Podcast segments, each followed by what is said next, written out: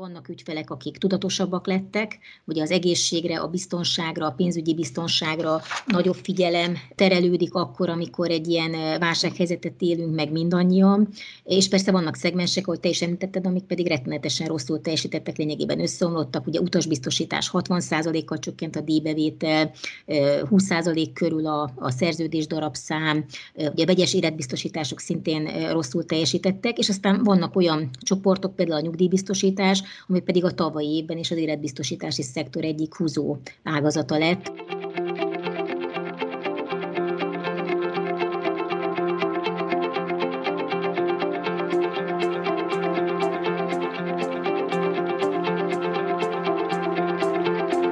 Sziasztok, ez itt a Portfólió Pénzügy Podcastja, én Palkó István vagyok, és itt van velünk a vonalban Pandurics Anett, a Magyar Biztosítók Szövetségének elnöke. Szia, Anett! Szervusz! Üdvözlöm a hallgatókat! A koronavírus járvány sújtotta 2020-as évről és a 2021-es kilátásokról fogunk beszélgetni. Anett egyébként hosszú ideje maga is biztosító vezér, hiszen a postabiztosító vezérigazgatója is egy személyben, amellett, hogy a MABISZ elnöke. Mielőtt belekezdenénk, érdemes megemlíteni a beszélgetés apropóját, a napokban közzétette a Magyar Nemzeti Bank a biztosítási piac tavalyi statisztikáit. Ezek alapján nem állt meg a magyar biztosítási piac növekedése 2020-ban sem, de az előző éveknél sokkal lassabban, 4,7%-kal nőtt a szektor éves díjbevétele, meghaladva végül az 1200 milliárd forintot. Érkeztek egyébként kiugró számok is, miközben kevesebb, mint felére esett az utasbiztosítások díjbevétele, persze nem meglepő módon. Sikeresen szólították meg az életbiztosítási közvetítők a lakosságot még a járvány alatt is. A rendszeres díjas UnitLink termékek, tehát a befektetési egységgel kombinált életbiztosítások 6 éve nem látott teljesítményt nyújtottak, 65 milliárd forintnyi friss pénz áramlott ezekbe a hazai életbiztosításokba. A biztosítók azonban nem az életbiztosításokon szakítottak igazán nagyot. Elsősorban a kedvező kárstatisztikáknak köszönhetően emelkedett a nyereségük új csúcsra, 84 milliárd forintra. Elmondható, hogy a nem életbiztosítási üzletág volt a nyereségesebb, az hozta egyébként a profitnak a közel 2/3-át. Anett, akkor az első kérdésem hozzád az lenne, hogy a felvételünk az március 8-án készül, és pont ez a mai nap az első a legszigorúbb zárások időszakában. Ugye a mai nappal számos ügyfélszolgálat bezár, ugyanakkor például a bankfiókoknak nem kellett bezárniuk. Mi újság a biztosítói ügyfélszolgálatokkal? Mi úgy értelmezzük, hogy a megjelent közlöny alapján annak a 6.1-es pontja az a biztosítókra is ugyanolyan szabályszerűségeket ír elő, mint a bankokra, vagyis a biztosítós ügyfélszolgálatoknak sem kell bezárniuk, úgyhogy így közvetlen direkt hatása ennek a lezárásnak nincs a működésünkre. Tehát az összes többi hatás, ami viszont minden más munkáltatót és céget és társaságot érint, az természetesen minket is érint, a működési környezetet is, illetve az ügyfeleinkre gyakorolt hatást is. Igen, ugye ez a koronavírus sztori, mint mindannyiunkkal, a biztosítókkal is együtt él most már, hát együtt kell élnetek vele most már egy éve körülbelül. Mit szóltál volna egy évvel ezelőtt, amikor beütött a koronavírus, és már látható volt, hogy nagyon szigorú lezárások jönnek Magyarországon? Mit szóltál volna, hogyha valaki azt mondja, hogy 4,7%-kal fog nőni a biztosítási szektor díjbevétel 2020-ban? És ugye ez egy lassulást jelent, ahogy említettem az előző évekhez képest, de mégis azért egy tűrhető, a GDP-hez képest legalábbis egy szuperszónikus előre repülés szinte. Hát szóval igen. Ez a 4,7%. Hogyha röviden válaszolhatok erre, akkor ha ezt tavaly márciusban mondja valaki nekem, akkor láthatatlanba aláírtam volna. Tehát azt gondolom, hogy akkor tavaly márciusban mindenki egészen extrém forgatókönyvekre is készült. Ugye mi is a saját társaságomnál 3 forgatókönyvet készítettünk, ugye senki nem tudta, hogy ennek a válságnak mikor lesz vége, és hozzátartozik az is, hogy azért most a pesszimista forgatókönyveket futjuk. Tehát akkor a legrosszabb szenáriók szóltak arról, hogy még 2021-ben is a korona járvánnyal fogunk küzdeni. Ez az egyik része, a másik pedig azért korai inni előre a medvebőrére, hiszen azt láttuk korábban is, hogy a biztosítási szektor egy icipici késéssel reagálja le a GDP-ben bekövetkezett változást, és hogyha azt nézzük, hogy tavaly a GDP ugye 5%-os nagyságrendben zsugorodott, ugye ahhoz képest én azért attól tartok, hogy ennek mondhatjuk azt, hogy meg lesz a bőjtje 2021-ben, tehát azért kell mindent megtennünk, hogy a 2021-es év az ne legyen a fekete leves bekövetkezésének az éve. Ez azt jelenti, hogy ha 2021-ben sikerül megismételni ezt a 4,7%-ot, akkor elégedett leszel? Abszolút, igen. Mindenképpen. De visszaesésre azért nem számítasz? Hát én nagyon remélem, hogy nem lesz visszaesés, de hát ez még ugye, március 8-án, ez még nagyon korai lenne ilyen jóslásokat. Nagyon sok a bizonytalanság. Hát az említett utasszezon például az teljesen kérdőjeles. Tehát, hogy az idei év az valóban egy visszatérési éve lesz, vagy megismételjük a tavalyi évet, vagy akár rosszabb számokat fogunk produkálni, ez például egy óriási kérdőjel. És hát ha magukat a számokat teszem perspektívába, ugye mondtad, hogy 1204 milliárd forint, ugye ez egy újabb díjbevételi rekord a biztosítási piacon, ugye ráadásul fióktelepek nélkül, tehát valójában a valós magyar piac teljesítmény ennél magasabb. Ugyanakkor, ha megnézzük, ez még mindig a reál értékben, ez még a 2007-es díjbevételi szint alatt van. Tehát csúcsokról beszélünk, de hogyha ezt valós perspektívába helyezzük, az reál értéken még mindig nem teljesítünk annyira jól, ahogy kellene, ez látszik is a penetrációs adatokon. Igen, hogyha egy kicsit kevésbé száraz módon nézzük a dolgot, tehát nem a számokat nézzük, hanem azt, hogy reagáltak az ügyfelek a koronavírus járványra, és ez abszolút aktuális téma még sajnos egy év múltán is, akkor mit lehet elmondani, hogy kevesebb biztosítást kötünk, mint normál időszakokban, vagy több biztosítást kötünk, jobban félünk a jövőtől, ezért aztán a biztosítók felé fordulunk, vagy épp ellenkezőleg a pénzügyi helyzetünk nem teszi lehetővé azt, hogy biztosításokra költsünk. Mi az igazság? Melyik irányba mozdult el Magyarország? Én azt gondolom, hogy nagyon, nagyon differenciált a kép. Tehát ha csak a számokat nézzük, akkor nagyon sok minden nem változott. Ugye közel 1%-kal nőtt a szerződések darabszáma, amit a biztosítótársaságok kezelnek. Ugye ezen belül egy picit csökkent 1%-kal az életbiztosítás, kicsit nőtt több mint 1%-kal a nem életbiztosítás. Tehát valójában drámai átalakulás ezen a szinten nem történt. Úgyhogy egy kicsit lejjebb megyünk, akkor látszanak a nagyobb különbségek. Tehát egyrészt azt látjuk, hogy vannak ügyfelek, akik tudatosabbak lettek, ugye az egészségre, a biztonságra, a pénzügyi biztonságra nagyobb figyelem terelődik akkor, amikor egy ilyen válsághelyzetet élünk meg mindannyian, és persze vannak szegmensek, ahogy te is említetted, amik pedig rettenetesen rosszul teljesítettek, lényegében összeomlottak, ugye utasbiztosítás 60%-kal csökkent a díjbevétel, 20% körül a szerződés darabszám, ugye vegyes életbiztosítások szintén rosszul teljesítettek, és aztán vannak olyan csoportok, például a nyugdíjbiztosítás, ami pedig a tavalyi évben és az életbiztosítási szektor egyik húzó ágazata lett.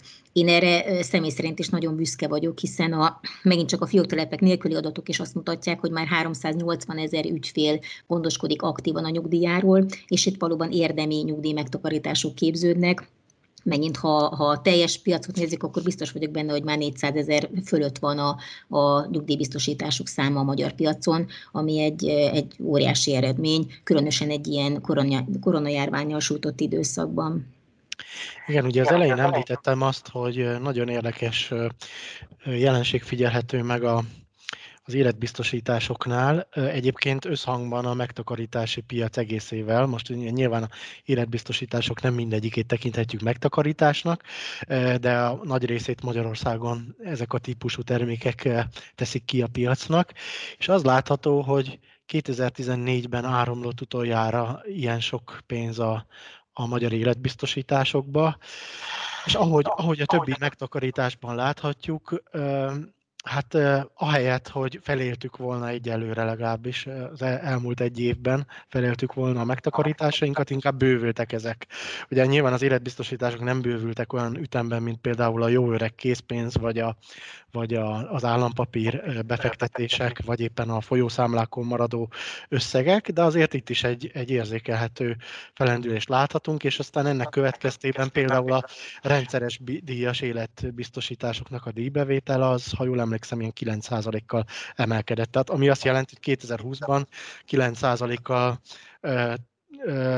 több pénzt tettünk ilyen rendszeres díjas életbiztosításokban, mint 2019-ben. Ez vajon mivel magyarázható? Egyrészt ennek van szerintem pszichológiai oka is, ahogy mondtad, ilyenkor az emberek a tartós fogyasztási cikkekkel kapcsolatos igényeiket építik le először, ami nem szükséges a napi élethez, és látszik, hogy a tudatosság most már olyan szinten van az ügyfelekben, hogy megpróbálják a hosszú távon megtakarításaikat életben tartani. Ehhez a biztosítók is sok segítséget is adtak, tehát szinte mindegyik biztosítónak van olyan programja, és ugye volt az elmúlt évben, és még most is folynak ezek a programok, amelyek azoknak az ügyfeleknek nyújtanak segítséget, akik átmeneti fizetési nehézséggel küzdenek, valamilyen oknál fogva, akár munkahelyük elvesztése, akár kieső bevételek folytán, és ezeket a szerződéseket megpróbáljuk életben tartani, hiszen az ügyfeleknek is ez az érdeke, és a biztosító társaságoknak is, hogy azok a célok, amikért ezek a szerződések születtek, azok valóban megvalósulhassanak. Ez az egyik oldala, a másik oldala pedig azt gondolom, hogy a szektor megint olyan szempontból válságárónak bizonyult, hogy ebben a nehéz időszakban is sikerült megtalálni az utat az ügyfelekhez. Tehát sikerült az értékesítési folyamatokban, a távértékesítési folyamatokat is korszerűsíteni, ügyfélazonosítási lehetőségeknek egészen széles tárháza érhető már el a biztosító társaságoknál, az ügyfélkapus azonosítási lehetőségektől kezdve a videós megoldásokon keresztül, a különböző hibrid megoldásokig, tehát hogy a biztosítók tudtak alkalmazkodni ez az új helyzethez, és ez szerintem egy nagyon fontos és pozitív tény, amit én örömmel állapítok meg. Nem látszik benne egyébként ellentmondást, hogy hosszú távra kezdtek el takarékoskodni az emberek, hiszen most minden bizonytalanná válik körülöttük. A 2020-as év az a pénzügyi helyzet megromlásáról szólt rengeteg kisvállalkozásnál, nagyobb vállalkozásnál. Nyilvánvaló, hogy ezek tulajdonosai, alkalmazottai, pláne akiket elküldenek a munkahelyükről, azok inkább arra gondolnak, hogy rövid távon stabilizálják a pénzügyi helyzetüket. Ezzel szemben ezek a rendszeres életbiztosítások azért hosszú távról szólnak. Hogy nem figyelhető meg az életbiztosításoknál is ez a rövid távú gondolkodás. Ez nyilvánvaló, ez egy pozitív fejlemény, hogy még ebben a helyzetben is a hosszú távról gondolkodunk, de azért mégis mire vélhetjük ezt a megfontolt magatartást? Hát mindegyik ügyfelünk fejében nem látok bele, és biztos vagyok benne, hogy ennél differenciáltabb a kép. Tehát, hogy aki nehéz helyzetbe került, én azt gondolom, hogy ő nem azzal kezdte, hogy hosszú távon megtakarításokba vágott bele, hanem örült neki, hogyha a meglévő megtakarításait meg tudta tartani. Akinek jobb lehetőségei voltak most, adott esetben védőháló volt alatta, vagy került alá, azért egy számos kormányzati intézkedés is több célcsoportot elért az elmúlt évben. Ott pedig szerintem a biztonsággal kapcsolatos igények és kereslet az tényleg felértékelődött. Tehát ezt jelezték a kollégák is, de hát a számokon is látszik, tehát mondjuk pénzügyi veszteségek elleni biztosítás több mint 20%-kal nőtt. Tehát amikor az emberek a saját bőrükön is látják, hogy egy védőhálónak, egy tartaléknak mennyire komoly szerepe van, akkor aki teheti, az erről is gondoskodik, és ennek szerintem örülnünk kell, Magyarország nevében is mondom, hiszen nagyon gyakran elmondtam ilyen konferenciákon, hogy a biztosításoknak igenis nagyon hasznos szerepe van, mind mikroszinten, mind makroszinten van egy nagyon fontos stabilizáló hatása, hogyha baj van, akkor a biztosító térít, illetve a baj van, akkor van mihez nyúlni, van tartalék. Melyek voltak azok az életbiztosítások, amelyek 2020-ban akár a járvány hatására különösen népszerűek voltak, tehát önmagukhoz képest, amelyek úgy felül teljesítettek? Ugye már említettem a nyugdíjbiztosítást, ami közel 17%-ot nőtt, a csoportos életbiztosítások is közel 20%-ot nőttek, a csoportos hitelfedezett életbiztosítások, ugye, ami megint egy ilyen biztonsággal kapcsolatos kereslet felfutását jelzi, az is 16%-os növekedést mutatott, és ahogy említettem, a különböző pénzügyi veszteségek elleni biztosítás is több mint 22%-ot nőtt. Tehát ezek a termékek voltak a húzó erők a növekedés mögött. Ugye az egész életbiztosítási piac 4%-ot nőtt minden nehézség és járványhelyzet ellenére. Itt a pénzügyi veszteségek elleni biztosítások, a jövedelempótló biztosítások elsősorban. Egy-két biztosítótól lehetett látni kommunikációs aktivitást az év során, hogy nagyobb tömegnek próbálták eladni ezeket a termékeiket. Ezeknek a népszerűsége nőtt meg igazán? Igen, ezeknek a népszerűsége is megnőtt, és valóban több biztosító társaság, aki ilyen termékekkel foglalkozik, az próbálta is ezeket a termékeket másképp kommunikálni, újra pozícionálni, a járványhelyzetben is valóban aktuálissá tenni azokat az üzeneteket, amelyek ezek mögött, a termékek mögött vannak. Igen, és akkor ha jól értelmezem, az életbiztosítási piacon a visszaváltások, azok még egyelőre nem nőttek meg. Tehát nem látok ilyen visszaváltási hullámot, ami azért válságban egészen normálisnak mutató lenne. Például a legutóbbi pénzügyi válságban azért elég masszív ilyen jelenséget láthattuk. Ez egyelőre itt a koronavírus válságban nem jött elő, ugye? Ezt abszolút meg tudom erősíteni, hogy jobban alakultak a törlési statisztikák a teljes piac szintjén, mint ahogy azt vártuk, vagy ahogy az előző pénzügyi válságban azt megtapasztalhattuk. Mit vártok ebből a szempontból az idei évben?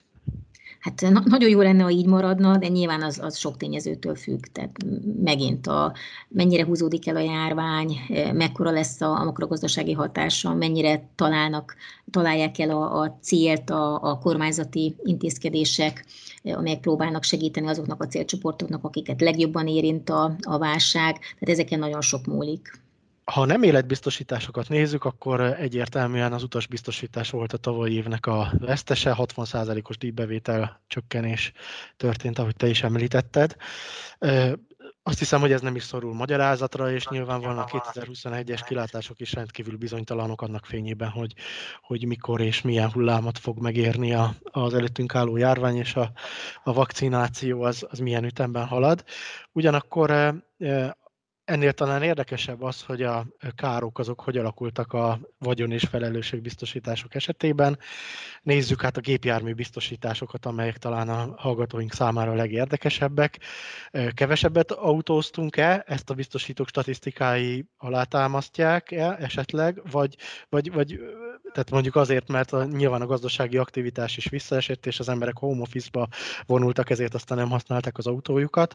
Vagy pedig épp ellenkezőleg a tömegközlekedés kerülése, és ugye a fertőzés kerülése miatt a gépjárműkhöz nyúltak az emberek, ezért aztán többet utaztunk, és több kár keletkezett az autókban. Melyik összefüggés dominált az elmúlt egy évben?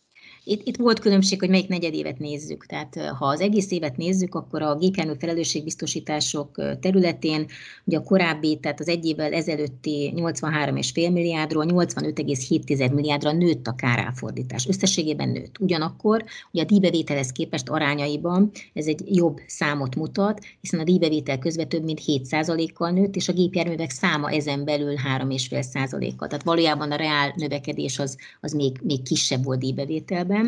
De hogyha az eredeti kérdésedre térek rá, akkor azt láttuk, hogy a kár gyakoriságra nagyon, nagyon komoly hatással volt a különböző hullámok, hogy viselkedtek az emberek. Ugye az első lezáráskor, március közepétől, ott ugye a második negyedévben nagyon drámaian csökkent a kárgyakoriság. Tehát látszott, hogy az emberek letették az autójukat, nem mentek, komolyan vették a karantént. Ez egy klasszikus ilyen bezárkózási mintát mutatott a kárgyakoriság szempontjából, úgyhogy ez a Q2-es számokon egyértelműen látszik. És aztán, ahogy megjött a nyitás nyár elején, most ahhoz képesti nyitás természetesen, akkor a kárgyakoriság elkezdett felfelé kúszni, és ott inkább az volt a jellemző, hogy olyanok is az autójukat választották tömegközlekedés helyett, akik korábban nem, hogy a kárgyakoriság szépen visszaállt a korábbi szintre, egy kicsit talán alacsonyabb, hónapról hónapra, bónuszmáros fokozatonként más szinteket látunk a gyakorlatban, de így összességében az éven belüli kárgyakoriság az természetesen nagyon jól alakult,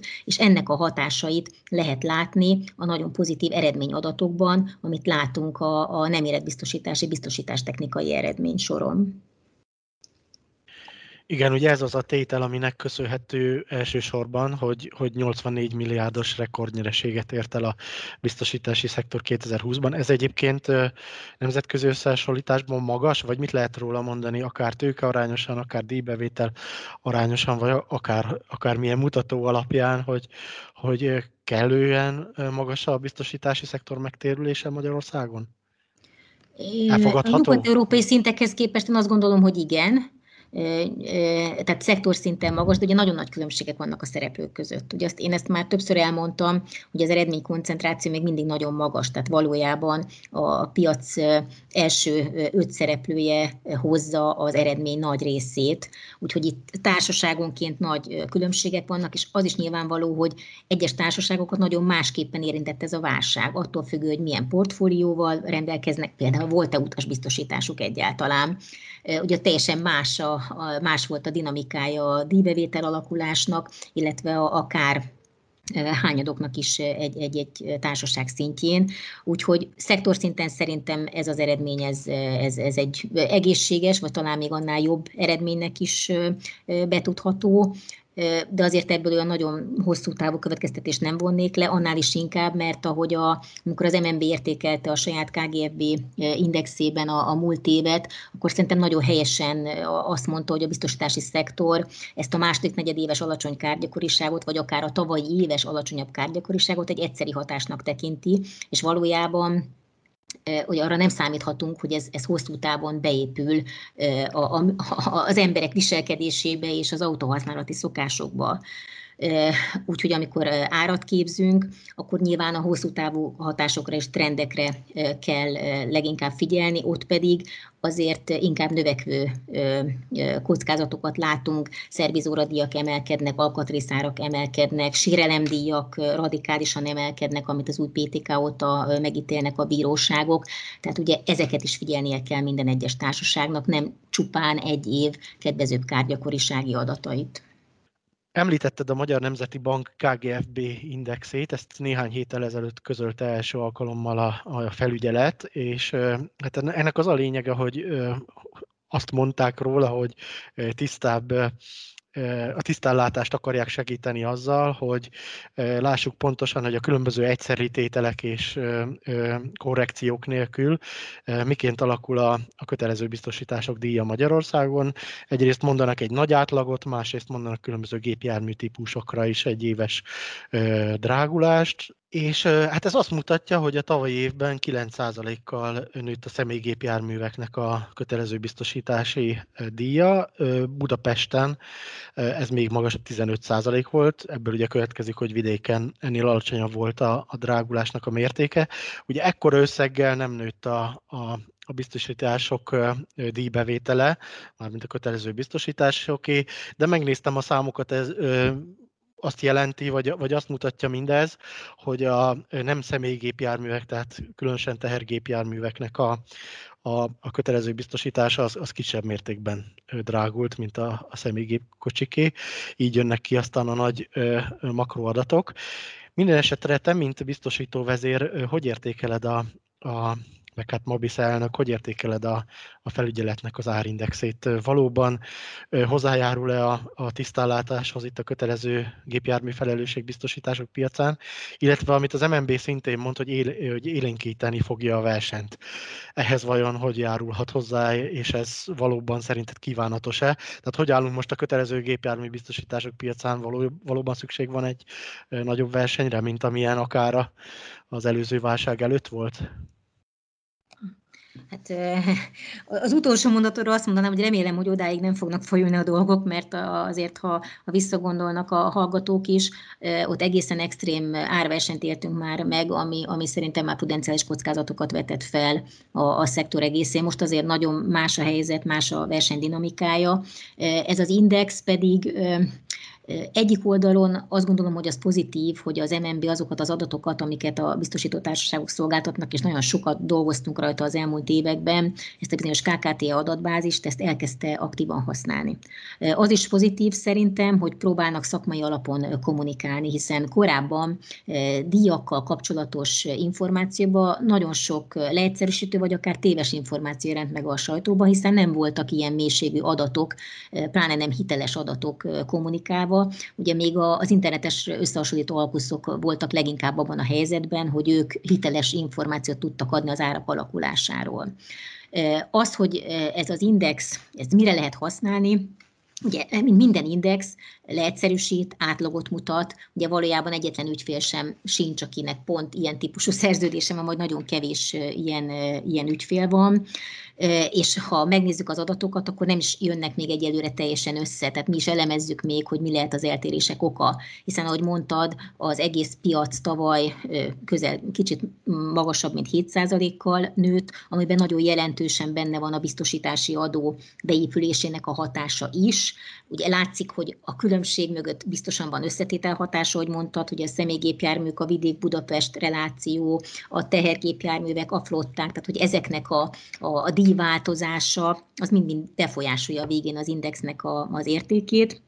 Tehát összességében azt tudom mondani, hogy szerintem az jó, hogyha van ebben szakmai kommunikáció, de a helyén kell kezelni, és hogy az MNB is kommunikálta, ugye a negyedévről negyedévre közzétesznek majd ilyen típusú adatokat, a közvélemény, elsősorban a szakmai közvélemény, azt gondolom, hiszen a laikus közönségnek talán kevesebbet mondanak ezek a számok, hogy káráfordítás, korrigált díjbevétel indexek, de a szakmai közönség az hozzá fog szokni ezekhez a kategóriákhoz, és a tendenciákat jól fogja jelezni ez az index, hogy mégis merre tart a teljes piac.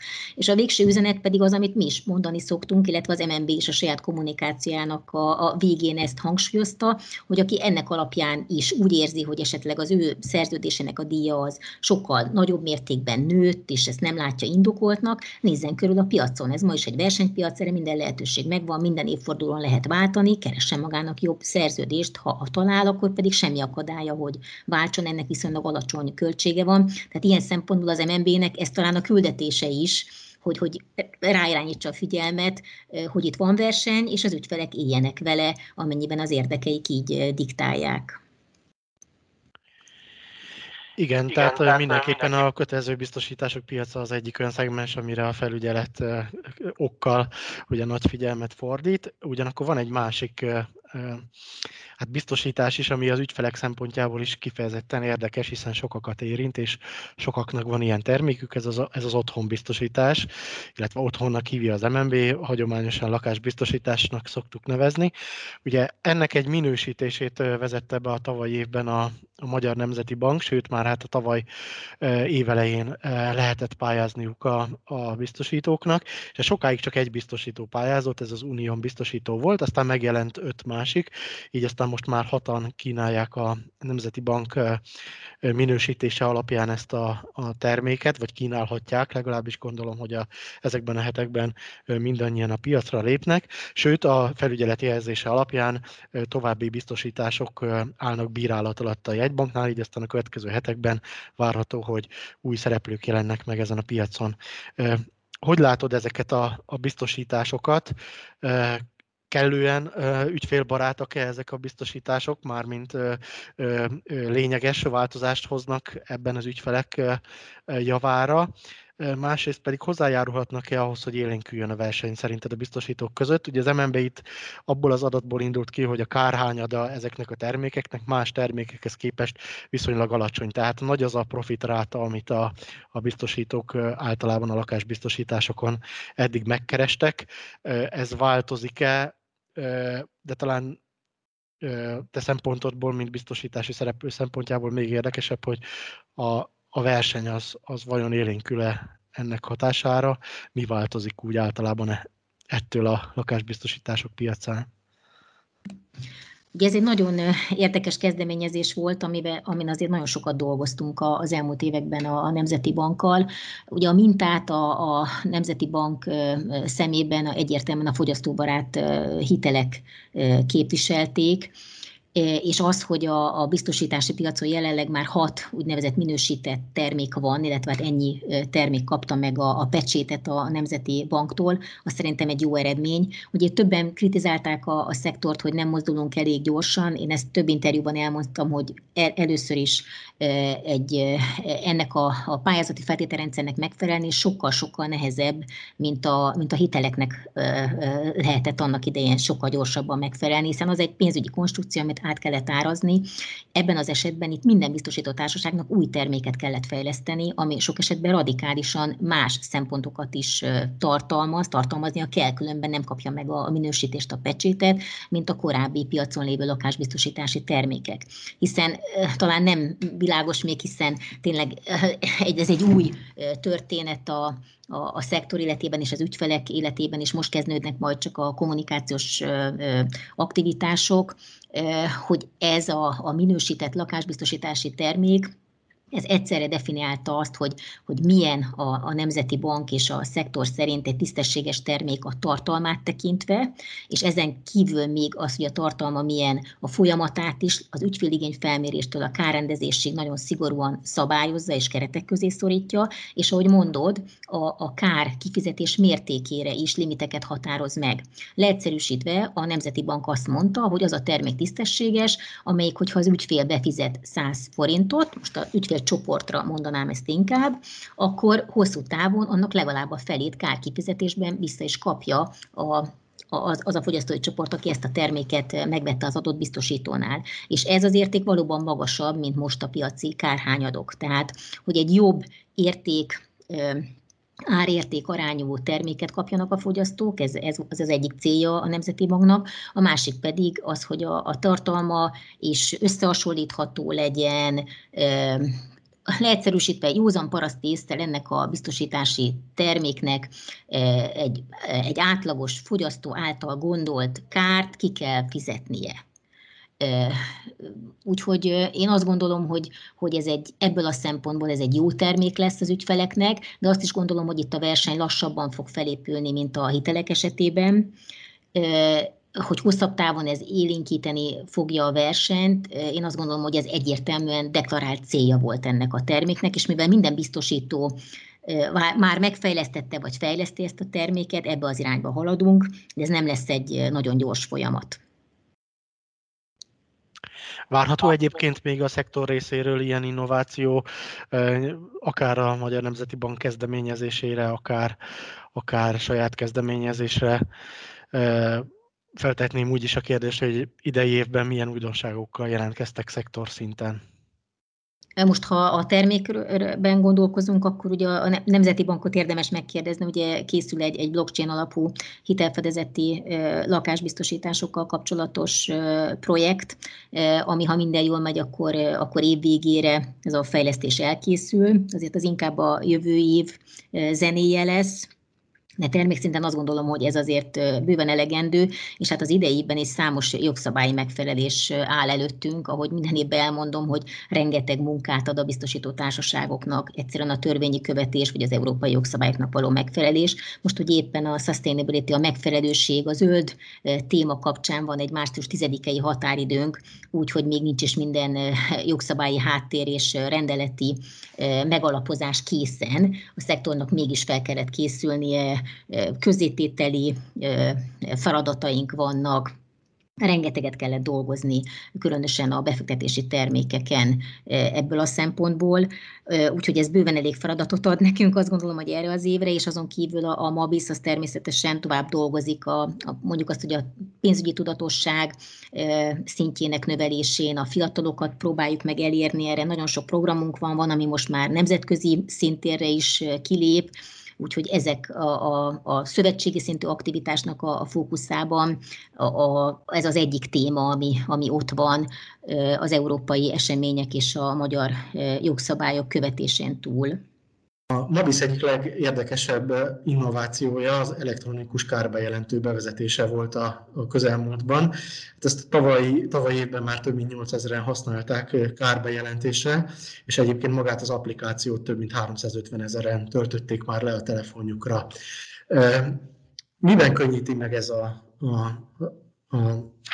károsultak dolgát, vagy a balesetekben érintettek dolgát az utakon?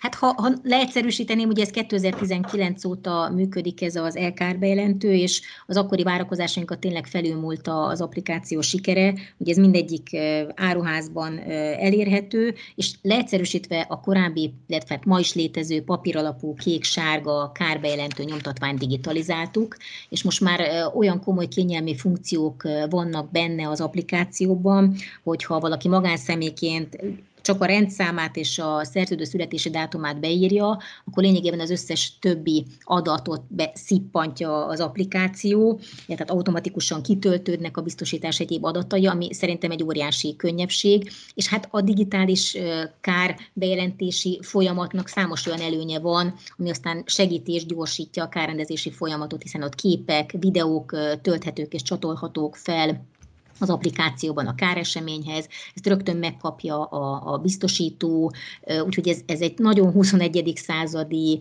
a digitális technika összes előnyét kihasználó megoldás, és én nagyon örülök neki, hogy az ügyfelek is egyre inkább használják, ezt mutatja, hogy tavaly 20%-kal növekedett is az új kárbejelentési csatornának a használata, úgyhogy aki még nem töltötte le, annak csak javasolni tudom, hogy ezt tegye meg, a legtöbb biztosító kiküldött QR kódot, amivel könnyen letölthető ez az applikáció. Tényleg csak jókat tudok mondani róla. Nyilván, aki nem szeretné használni, továbbra is használhatja a kék-sárga baleseti bejelentőt.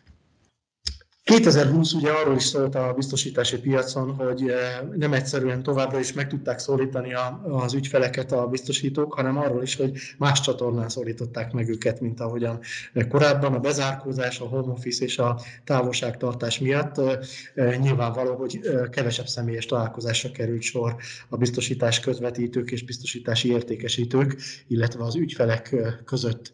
Mennyire volt látványos ez a jelenség 2020-ban, mennyire változtatta meg a biztosítók értékesítési csatornáit. Ha számok még nincsenek is erről egészen pontosan, de azért látjátok gondolom a gyakorlatban, hogy miként változtak meg a pandémia hatására az ügyfélszokások, illetve az értékesítői, közvetítői szokások. Természetesen számunk még nincs, de rengeteg tapasztalatunk van, ugye egyrészt mindenki dolgozott ezen az elmúlt évben, és hát figyeltük egymás megoldásait is. Azt gondolom, az teljesen egyértelmű, hogy minden biztosító szinte kivétel nélkül komolyan előrelépett a digitális csatornák fejlesztésében, a digitális megoldások felajánlásában, a szerződés kötéstől a díjfizetésig a teljes folyamatot, hogyha nézzük, akkor ez teljesen egyértelmű, hogy itt nagyon markáns előrelépés volt, és most már nem csak a hagyományosan digitalizálhatóbb, nem életbiztosítások területén, hanem az életbiztosítások területén is számos fejlesztés beérett, amit az ügyfelek egyre inkább használnak. Úgyhogy itt, ahogy a szaksajtó szokta mondani, hogy a home office tekintetében is előreléptünk egy évtizedet hirtelen, lényegében 2 hét alatt. Itt azt mondom, hogy 1 év alatt előreléptünk egy évtizedet abban, hogy milyen megoldások állnak az ügyfelek rendelkezésére, hogyha a digitális csatornában gondolkodnak. És én nagyon fontosnak tartom azt is, hogy itt a csatornák egymás mellett élésében és kapcsolatában is számos előrelépés van, tehát nagyon sokan ajánlanak hibrid megoldásokat, amikor a folyamat eleje digitális, és aztán mégis bekapcsolódik egy személyes értékesítő, akár személyesen, akár pedig videón keresztül. Most már ezekre is látunk élő példákat, úgyhogy ez is a szektor alkalmazkodó képesség, meg az ügyfelek alkalmazkodó képességét is kiválóan mutatja, ami az elmúlt évben történt. Igen, ugye sokáig azt hittük, hogy digitális életbiztosítások fogják forradalmasítani az életbiztosítási piacot, vagy legalábbis egyesek elvárása talán ez volt, de azért 2020-ban nem ez következett be az eddig hanyagolt, digitális szempontból hanyagolt életbiztosítások piacán sem, ugye, hanem kiegészítő jelleggel jelent meg a digitalizáció, tehát a közvetítésben, a tárgyalások bonyolításában, stb. Ugyanazokhoz a platformokhoz nyúltak lényegében a közvetítők, amelyekhez a mindennapi életben maguk az ügyfelek is nyúlhatnak, tehát a Zoom-tól, a Teams-ig és a különböző ilyen digitális platformokig ezeket kezdte el használni a biztosítási piac is. Igen, ezt hívtam én ilyen hibrid megoldásoknak, és ez szerintem megint csak egy nagyon pozitív fejleménye az elmúlt évnek. A beszélgetésünk elején azt már említetted, hogy nehéz lesz tartani a tavalyi év teljesítményét a biztosítási piacon.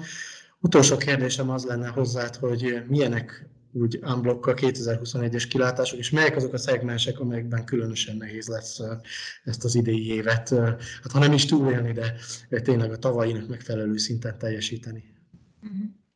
Hát én azt gondolom, hogy a KGFB-be egy nehezebb év elé nézünk, mint a tavalyi évben mindenképpen. Ahogy említettük, az utaszszezon az egy óriási kérdőjel. Én nagyon örülnék, hogyha megnyílnának a határok, és ahogy az oltások előre haladnak, legalább azoknak az potenciális ügyfeleinknek és állampolgároknak, akik kaptak oltást, már lehetőségük lenne utazni. Szerintem mindenki nagyon várja azt, hogy kicsit kiszabadulhassunk ebből a járványhelyzetből, így fizikailag is, és az életbiztosítás piacon pedig a legnagyobb kihívás az megint ugyanaz lesz, tehát megtartani a szerződéseket, ami nagyon-nagyon függ a makrogazdasági helyzettől, és hogy mennyire húzódik el ez a járványhelyzet, és hogy tudjunk új szerződéseket kötni.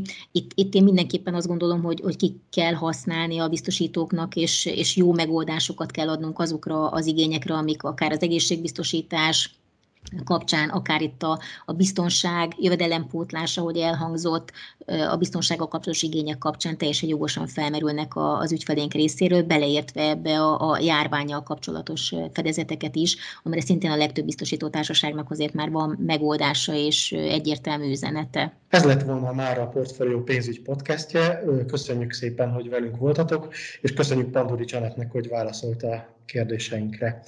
Kérjük, hogy tártsatok velünk a továbbiakban is, és kövessetek minket Spotify-on, Apple Music-on és SoundCloud-on is. Köszönjük szépen, sziasztok!